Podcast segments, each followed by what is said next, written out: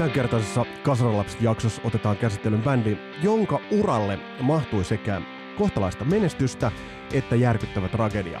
Ja bändin tarina ansaitsee tulla kerrotuksi. Tämänkertaisessa jaksossa käsittelyssä on bändin nimeltä Great White. Mun nimi on Vesa Winberg ja tervetuloa matkaan mukaan.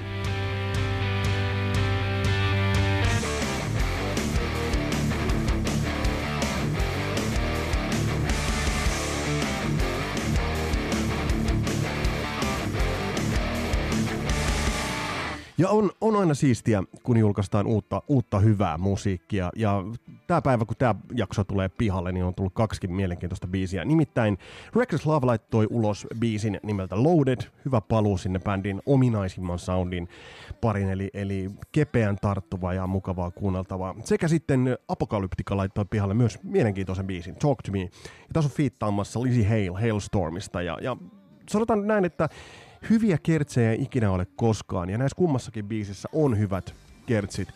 Ja jos nyt näistä pitää nyt jompakumpa niin kuin, äh, valita suositeltavaksi, niin kyllä mä sanon, että tämä Apojen uusi biisi, tämä putoaa ainakin meikäläisille todella, todella nätisti. Mutta nyt mennään, mennään tänne tämänkertaiseen jaksoon ja tämänkertaiseen bändiin, mitä me käsitellään. Nimittäin bändi on Great White. Ei ole ehkä ihan sieltä, äh, sanotaanko, 80-luvun tunnetuimpien bändien joukosta missään nimessä, mutta ansaitsee kyllä tulla käsitellyksikin. Äh, mun omakohtainen kokemus tästä bändistä oli se, että äh, tämä oli taas yksi niitä kertoja, kun menin Karhulan City Markettiin ja sieltä tarttui levy mukaan. Mä en ollut kuullut tätä sen suuremmin Rock Me-biisi oli tuttu, ja sitten mä näin siellä levyhyllyssä, ää, näin tuollaisen siistin levyn kannen, jossa on kaksi mimmiä sellaisia satinilakanoilla, ja sitten Hainevä menee siitä välistä, Great White oli bändin nimi. Ei se paljon tarvinnut, että tuollaiseen teinipoikaan, teinipoikaan bändin vetos. Levy ostettiin, ja ei siinä mitään. Mutta tämä bändi on siinä mielessä mielenkiintoinen, että se on, mä mietin pitkään, että olisiko tämä mennyt siihen ikusten kakkosten kategoriaan. Mutta sitten kuitenkin mä mietin, että tämä on myynyt kuitenkin tuommoisen noin kahdeksan miljoonaa levyä. Se on, se on ihan kohtalainen määrä. Bändi kilpaili aika ruuhkaisessa ajankohdassa, Eli nimenomaan jos ajatellaan 80-lukua, niin tarjonta oli vaan niin valtava. Siellä oli järkyttävä määrä bändejä, siellä oli todella iso määrä, ää, todella iso määrä bändejä, jotka kilpailivat paikasta parasvaloissa, ja siellä jäi paljon hyvääkin jäi jalkoihin. Mulla on valmistelussa pitkään toivottu, te olette toivoneet jaksoa näistä One Hit Wondereista, eli näistä yhden hitin ihmeistä, ja niitä todella löytyy. Niitä löytyy paljonkin sieltä, ja se jakso on tulossa. Kuten on myös se DHD-jakso, vai onko siitä tulossa semmoinen myyttinen, myyttinen jakso. ja nämäkin ennakkotiedot ihan sen, senkin takia, että siellä Soundin toimituksesta, että kuunnellaan, niin tiedätte, että mitä tulossa on. Mutta Great White, uh, sitä olisi väärä, vääryys laittaa sellaiseen kakkos kategoriaan. Ja mä kohteilen avaan vähän si- sitä, että minkä takia, minkä takia ää, se ansaitsee irtioton siitä genrestä tai siitä niin kuin kategoriasta, koska mistään luusereista tässä ei ollut kyse, mutta bändi, mä, mä käytän usein, että sanotaan, että jäi piippuun, mutta myös Great Whiteilla jäi vähän kutipiippuun, vaikka hyvää menestystä niin löytyykin, varsinkin ajatellaan vuosia 86, 90, 91 vielä. Mutta bändin uralle mahtuu myös semmoinen äh, suomalaisittain kiinnostava kiinnekohta. Ja sitten bändin uralle mahtuu yksi järisyttävä tragedia, josta ilman siitä puhumista ei Great Whiteista voi puhua. Ja otetaan sitä käsittelyyn nyt.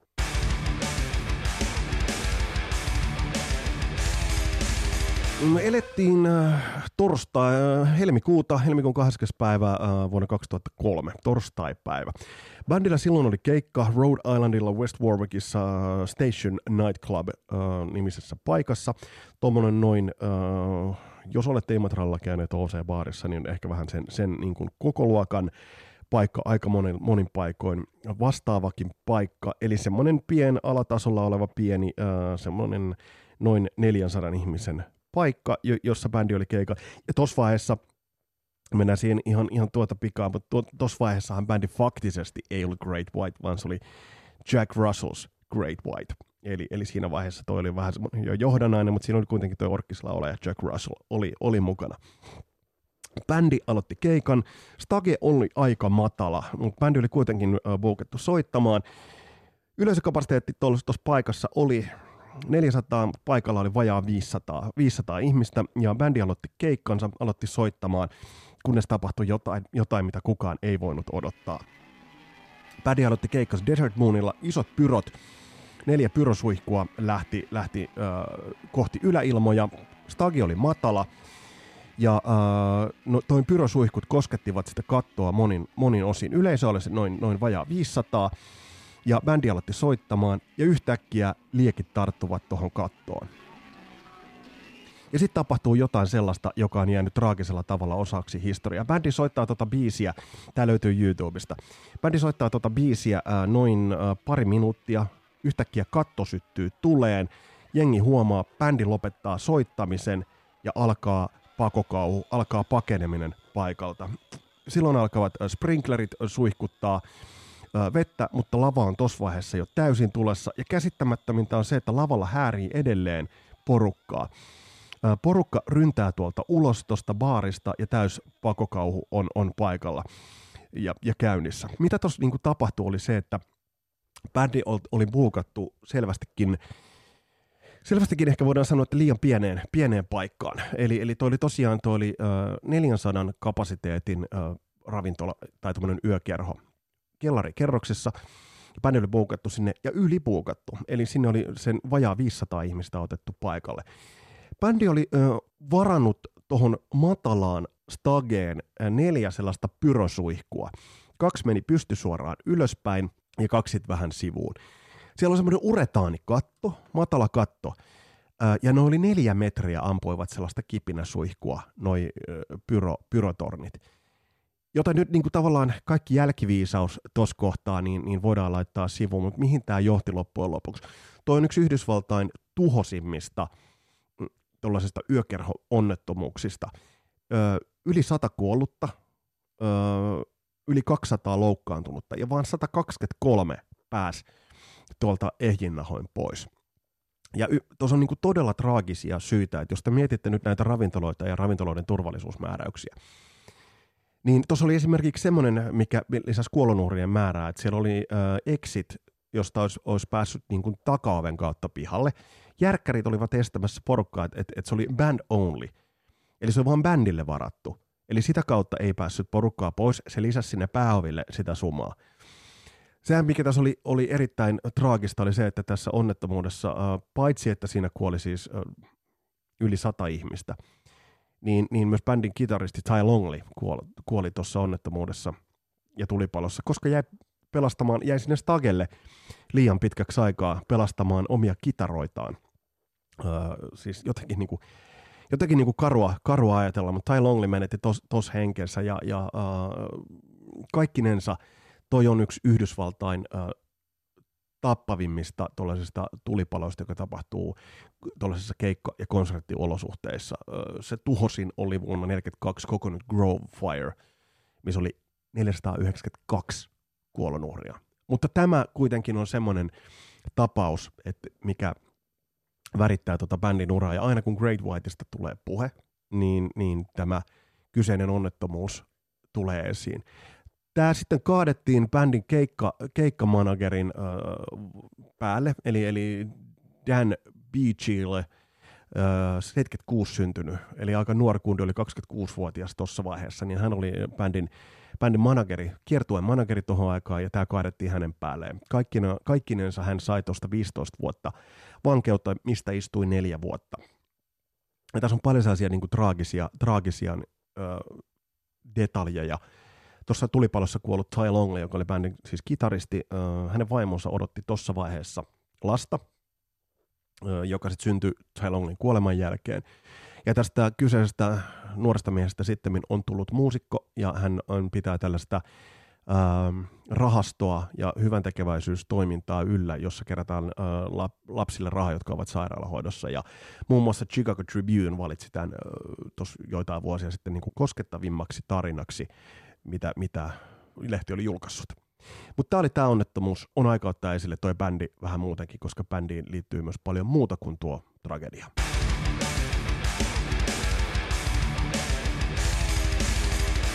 Great White on yksi noista bändeistä, jolle se 80-luku tuli sitten kuitenkin tavallaan liian myöhään. Mitä mä tarkoitan tällä? Mä jotenkin rinnastan tämän, tämän bändin samasta osavaltiosta niin kuin tuleviin bändeihin YTihin ja osaltaan myös Quiet Riotiin. Bändit olivat alkaneet grindata tuota uraansa jo 70-luvun puolella, että esimerkiksi Great White perustettiin jo 77. Ei nyt ihan niin vanha bändi kuin YT, mikä, mikä niin kuin jälkeenpäin ajateltuna niin kuin ää, pisti miettimään, että sehän oli niinku kuitenkin likipitään näiden kissien muiden aikalainen. Tai ei likipitään, vaan olikin. Mutta Great White perustettiin alun perin Losissa ää, vuonna 1977 ja, ja Dante Fox nimellä. Se on muuten sinällään ihan hyvä nimi. Se, mistä toi nimi Great White tuli, niin bändin eturivissä Mark Kendall, kitaristi, oli, oli todella semmoinen niin liki, likipitään pari metriä. Mä en tiedä, mikä muuten näissä länsirannikon ton ajan muusikoissa oli, jos ajatellaan Robin Crosby ja Ratin kitaristi parimetrinen blondi, ajatellaan jotain Chris Holmesia, josta muuten on tullut se dokumenttielokuva. Oli valmis jo dumaamaan sen dokkarin ihan täysin, että mitä helvettiä tosta nyt enää dokumenttia tehdään. Mä katsoin sen trailerin, se oli todella mielenkiintoinen, koska siinä tulee esille se, että mitä esimerkiksi niin Black Lawless ää, teki, teki sen suhteen, että niin se kaiken musiikin ja tuotannon kaikki korvaukset tulevat hänelle, eikä tolle muulle bändille. Ja Chris Holmeshan pyöri myös, myös Suomen, Suomen päässä tuossa joitain vuosia sitten. Mutta yhtä kaikki Nicky Six vielä siihen tuollaisia niin parimetrisiä hujoppeja. Ja mistä toi bändin, bändin nimi niin tuli, niin se tuli, tuli siitä, että bändi oli Dante Fox siihen aikaan. Bändi oli keikalla, veti Troubadours tai näissä näis vastaavissa – keikkapaikoissa. Ja, ja bändi veti sen keikkapaikan jonon ohitse siten, että Mark Kendall tuli, tuli sitten niinku työs yläkroppaansa esille sieltä, tämä kitaristi. Ja, ja sitten joku vaan oli yleisöstä huutanut, look, there's a great white, viitaten Kendalliin. Ja, ja tostahan sitten bändi nappasi nimen ja totta kai se mm, sitten, sitten viittaa myös tuohon tappajahai meininkeihin, eli, eli, eli tosta, tosta tuli niin kuin bändin, bändin nimi. Ö, yhtenäisyys Waspiin on, on, on, myös toinen, nimittäin sitten Waspin debyytillä soittanut rumpali Tony Richards soitti sitten niin kuin ihan alkuvaiheessa vuosina 77-80 soitti Dante Foxes eli tuossa Great Whitein esiasteessa. Se mikä niin kuin bändin uraa vähän hidasti oli se, että bändin laulaja Jack Russell – tuossa vaiheessa, kun bändiä laitettiin kasaan, niin sai kahdeksan vuoden ää, vankeustuomion. Mulla ei nyt ihan ole selvinnyt, että mistä, mistä toi, toi tuomio tuli, mutta yhtä kaikki joutui kuitenkin niin kuin linnaan. Et ei, ei mikään ihan kevyt, kevyt kakku. Et toi vähän hidasti sitä bändin uraa, mutta kun pääsi sieltä pois sitten, niin, niin tuli sitten bändin vahvuuteen, muona vahvuuteen niin sanotusti. Ja sitten tuohon hyppäsi bändin bändin tuohon niin nokkamiehen paikalle, jossa sit aika sitkeästi, sitkeästi istukin. Tuohon aikaan, jos katsoo tota, niin Losin tot musaskeneen, niin, niin äh, siellä pyöri siellä pyöri sitten niin kuin kaikilla, aika lailla tuttuja nimiä aika paljon. Jos ajatellaan Tony Richards, siellä oli George Lynch, jonka bändi Exciter pyöri noita, noita aikoja myös. Ja tuohon aikaan, mikä oli tosi mielenkiintoista, oli se, että noin bändit keräsivät follow-upia jo siinä vaiheessa – kun uh, ei levyä ollut tehty, mutta keikkailivat Rainbowssa, Troubadourissa, näissä legendaarisissa uh, Losin, Losin skenen keskeisissä paikoissa. Niitä oli lukuisia, niistä voisi jossain vaiheessa jonkinnäköisen mm, jakson jopa tehdä. Mutta kuitenkin bändi keikkaili ahkerasti ja keräsi isoja yleisöjä. Tämä sama kuvio on to- toteutunut usean bändin kanssa, Poisonin kanssa esimerkiksi, tai ajatellaan, ajatellaan esimerkiksi Warranty, jotka soittivat, soittivat erittäin niin kuin, uh, vetivät paljon porukkaa keikoilleen. Eli, eli vahvoja, vahvoja siis keikka, keikkabändejä. Sitten me muuten viitattiin tuohon Jack Russellin vankeustuomioon, niin, niin taisi istua, istua huomattavasti, huomattavasti lyhyemmän kakun kuitenkin. Mutta en tiedä todellakaan, mitä hän teki. Bändi sitten kuitenkin äh, valitsi managerikseen Alan Nivenin, ja tämähän on se mielenkiintoinen kaveri, mm, joka aiheutti storien mukaan. Se pitää muuten Hannu Leiden kysyä, ei ole vastannut viesteihin hiljattain, mutta, mutta tavoitellaan äh, Hannu Leideniä.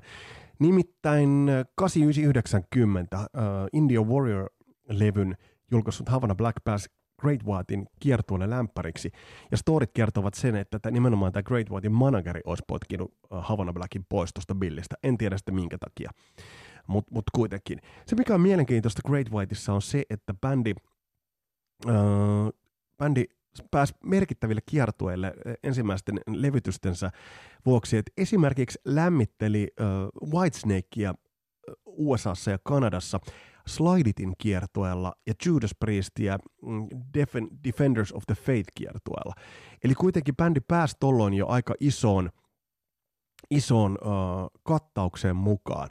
Uh, heiltä oli tullut yksi EP ja sitten ensimmäinen levy Shut in the Dark, uh, joka, joka sitten enemmän ehkä loi tuota musiikillista profiilia, mennään siihen musiikillisen prof- profiilin ihan tuota pikaa, niin myös kokoonpano alkoi vakiintua. Odi Despro rumpali tuli mukaan ja sitten Michael Lordi kiipparisti, kitaristi. Eli tavallaan tässä kohtaa niin kuin askelmerkit olivat aika, aika lailla kohdallaan. Ja sitten vuonna 87 äh, bändi julkaisi levyn, josta sitten julka, tuli ensimmäinen, voidaan sanoa, että hittikin bändille. Ja siinä on, siinä on se tarkastelun väärti, että, että mikä toi bändin musiikillinen linja on. Ja mikä ehkä niin kuin osaltaan jos nyt kuitenkin ajatellaan, että tämä ei mennyt ihan sille megatasolle, niin mikä osaltaan ehkä vaikutti siihen, että miksi bändistä ei tullut aivan niin isoa.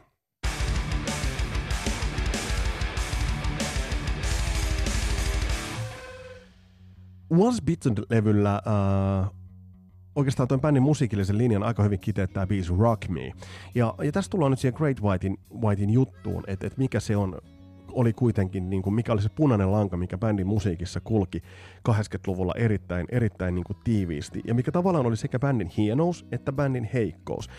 Öm, aika paljon Great Whiteissa kuuluu blues. Mark Kendall kitaristina jo hahmonakin, jos katsotte – lierihattu, pitkä takki. Käytti ehkä sellaista, ei, ei mennyt ihan tuohon George Lynch-piirtaan, että ei mennyt ihan sellaiseen 80-luvun sankarikitaristin joukkoon, vaan nimenomaan blues-kitaristi.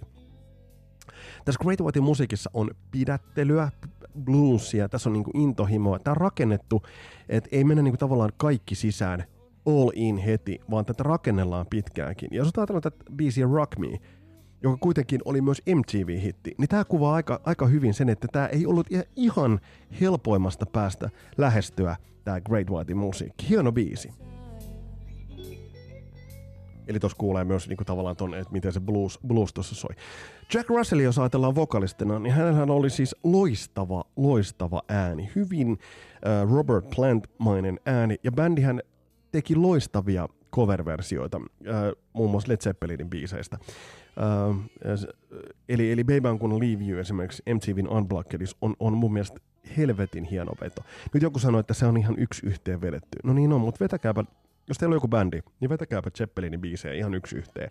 Ja tulkaa sitten kertomaan, että miten helppoa se on. Se on hieno veto.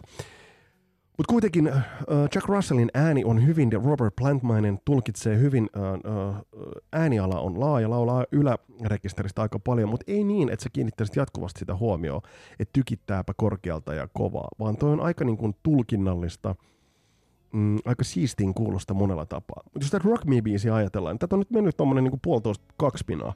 Tässä edelleen niin kuin rakennellaan sitä kiertsiä. Ja tämä on aika, niin kuin ajatellaan, bändin menestyslevythän olivat uh, Once Bitten ja sitten pari vuotta myöhemmin tullut Twice Shy. Niin, niin tämä tää sapluna uh, kulkee läpi ja sitten vielä Hooked-levyssä. Eli tavallaan tällaista niinku rakentelua. Ja sitten tulee se kertsi.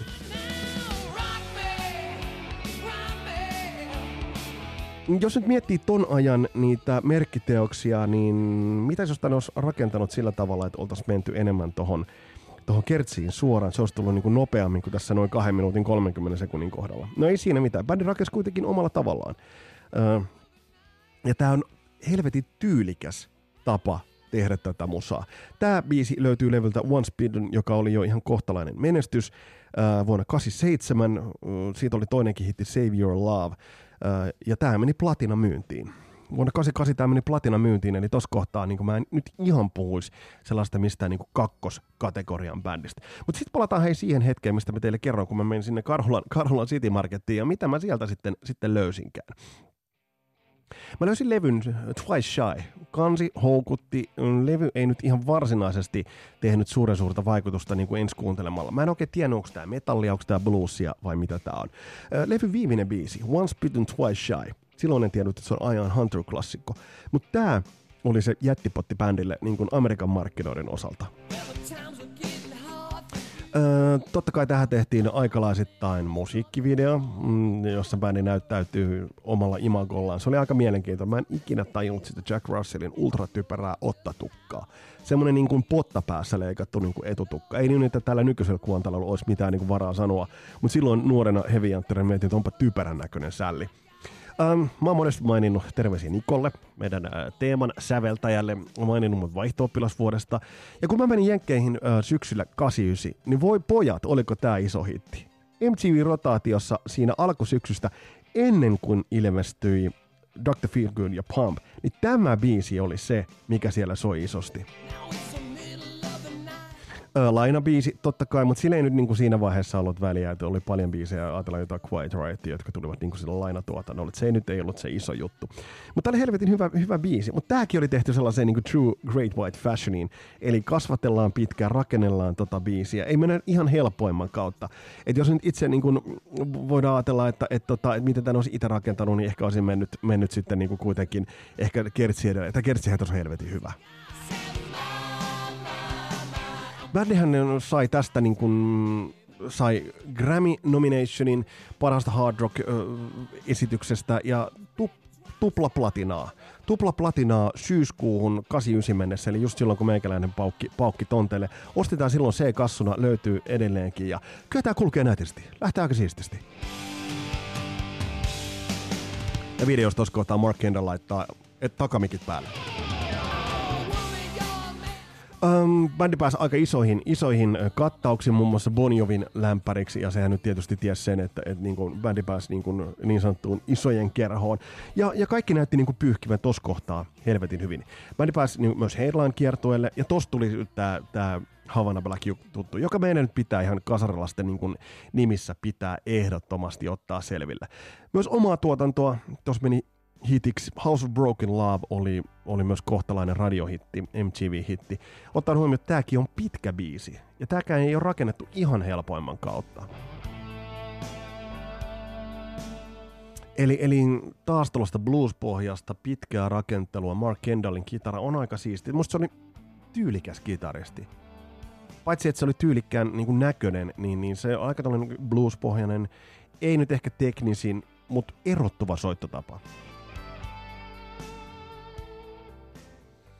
Ja, ja bändi saavutti kansainvälistä, kansainvälistä suosiota. Ja sitten se mystinen juttu, mikä niin kuin itselle tuli, tämä oli, niin kuin, tää oli siis sikäli tämä House of Broken Love oli iso, iso biisi bändille, että bändi pääsi esittämään tämän American Music Awardsissa. Uh, bändi kiersi Japanissa, um, oli samoissa kattauksissa todella, todella isojen bändien kanssa, White Snake, Skid Row, Bad Englishin, siis bändi, jotka tohon aikaan olivat, olivat uh, todella kova, kovaa valuuttaa.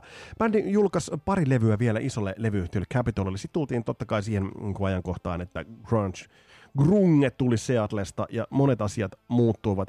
Mutta bändin seuraava levy, Hooked, oli myös pirun tyylikäs. Ja siitä muun muassa Call It Rock and Roll. Jos tämä biisi olisi tullut, sanotaan jos tämä olisi ollut Once Bitten Twice Shine äh, rinnalla tuolla Twice Shy-levyllä, niin mä sanon, että tästä olisi tullut iso hitti. Tämä on muuten edelleen semmoinen biisi, joka soi niin tuolla jäähallissa aika paljon. Muun muassa IFK-peleissä tämä biisi soi. Enkä ihmettele, ja tämä on pirun hyvä levy. Tämä on levyltä Hooked, mitä ei käsittämättömästä syystä löydy oikeastaan mistään. Mutta lähtehän tämä kun. Mummo makulta. Sitä mä en tiedä, minkä takia uh, tot Hooked-levyä ei löydy iTunesista, sitä ei löydy Spotifysta. Se löytyy YouTubesta, eli sieltä se voi niin kuin, käydä kuuntelemaan, että se löytyy kokonaisuutena. Mutta se on hyvä levy. Siinä on lukuisia hyviä biisejä, paitsi tämä sinkkubiisi Congo Square löytyy YouTubesta. Checkatkaapa se biisi, se on helvetin hieno se kertosää.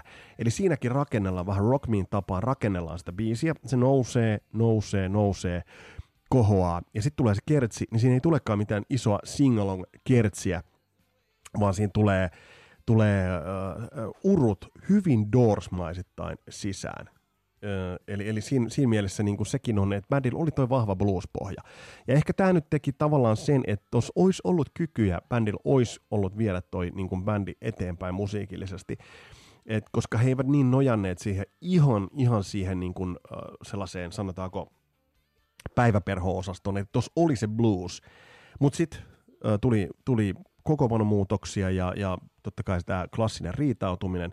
Mutta jos sä tsekkaat Great Whiteista, mm, niin mä, mä sanon, että Once Bitten-levy, Twice Shy-levy, erinomaisia, erinomaisia levyjä. Ja sitten nämä, tosiaan nämä cover-versiot. Bändihän sitten on, on heittäytynyt cover-versioiden valtaan. Totta kai tuossa tuli se vaihe, että bändi hajosi. Sitten tuli tämä, että Jack Russell, laulaja, alkoi vetää nimellä Jack Russell's Great White. Se on vähän sama kuin äh, tuolla samalla logiikalla kokoonpanomuutosten kannalta, niin Suomessa on esimerkiksi Popedan pitäisi olla Patemusteris Popeda. Pate Mustajärven Popeda, mutta se on Popeda nimellä, mutta Amerikassa toi lakimiesosasto on sen verran väkevämpää, että siellä on niinku riitautettu, ja totta kai bändi sitten palasi vuonna 2006. Kaikki bändithän ovat palanneet. Ja tällä hetkellä on, on olemassa kaksi, kaksi bändiä, on olemassa Great White ja sitten on Jack Russell's Great White. Ja muun muassa edesmennyt Jenny Lane, eli tämä Warrant-laulaja, hyppäsi uh, Great Whitein laulajaksi. Ja on siellä ollut muitakin, muun muassa Paul Shortino, uh, loistava vokalisti, joka veti muun muassa Quiet Rightissa ja King Cobrassa. Uh, eli bändi on, bändi on ikään kuin periaatteellisella tasolla olemassa, mutta käytännössä niin kyllä mä nyt sanon tuohon Hooked-levyyn niin kuin se bändin niin kuin herkullisuus oikeastaan loppui. Tällä hetkellä todellakin niin kuin kaksi kokoonpanoa.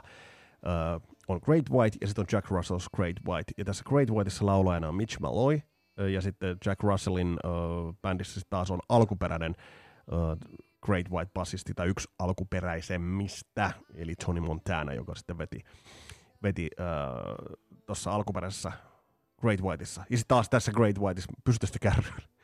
On likipitään aika kiinnostava, että siellä on Mark Kendall kitarassa, Odi Pro rumpali ja Michael Lordi, että siellä on näitä alkuperäisiä kundeja. Mutta sitten bändi on tehnyt paljon näitä cover-versio, cover-levyjä, se mikä on tietysti niin kuin erikoista. Ja nämä biisit ennen kaikkea, mitä Great White on, on versionut. Siellä on uh, Motley Crue, Kickstart My Heart, ja siellä on, uh, siellä on Van Halenin Unchained ja Eye of the Tiger. Ja, et siis niin bändistä on tullut semmoinen niin vähän, voitaisiin sanoa, että en mä nyt sano, että huono cover-bändi, mutta että mä en tiedä, että bändi, jolla on kuitenkin noin kannukset ja toi tausta, niin minkä helvetin takia niin heittäytyy, heittäytyy sitten tuommoiseksi cover-bändiksi. Mutta kuten tässä nähdään, niin Great White putoaa vähän siihen välimaastoon. Et, et oli kuitenkin, ajatellaan, että on myynyt miljoonia levyjä, tuplaplatinaa Twice Shylla, uh, mutta sitten taas tämä tämmöinen niin traaginen loppuvaihe ja tämmöinen sekoilu, sopimustekninen sekoilu tänne loppuun. Mutta kyllä mä, kun tätä jaksoa ähm, valmistelin, niin kyllä mä pääsin ihan fiiliksiin, pääsin niin tuosta Twice Shy-levystä, että sieltä löytyy helvetin hyvää kamaa ja ota toi kuunteluun. Ja jos jostain saat ton Hooked-levyn haltuusi, ainakin YouTubesta se löytyy, niin ota se tarkasteluun. Se, se on hyvä levy, se on erittäin hyvä levy, siinä on pirun tyylikäs kansi. ja, ja toi Twice Shine, sieltä löytyy lukuisia biisejä, jotka niin kuin, toimivat edelleen älyttömän hyvin. Ja tämä ominainen tyyli, tämä on musta mielenkiintoinen. Great Whiteilla. Pidätelty, vähän tämmönen niinku tavallaan kehittelevä, ei helppo, bluesahtava. Tässä on oma niinku jän, jännä twangi tässä bändissä. Ja hyvin tää toimii. Tää on Great White. Ota, ota tarkasteluun.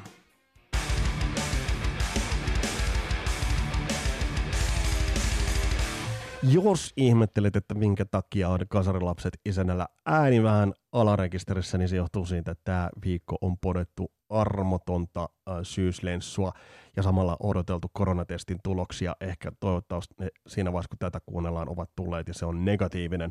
Mutta on tässä se hyvä puoli, että on päässyt koostamaan näitä tulevia, tulevien jaksojen aiheita.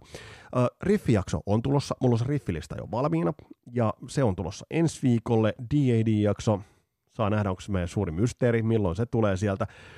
Ja sitten tämä yhden hitin ihmeet. Laita, laita tonne um, inboxiin ja, ja Facebookiin, niin, niin laita näitä yhden hitin ihmeitä, ehdotuksia.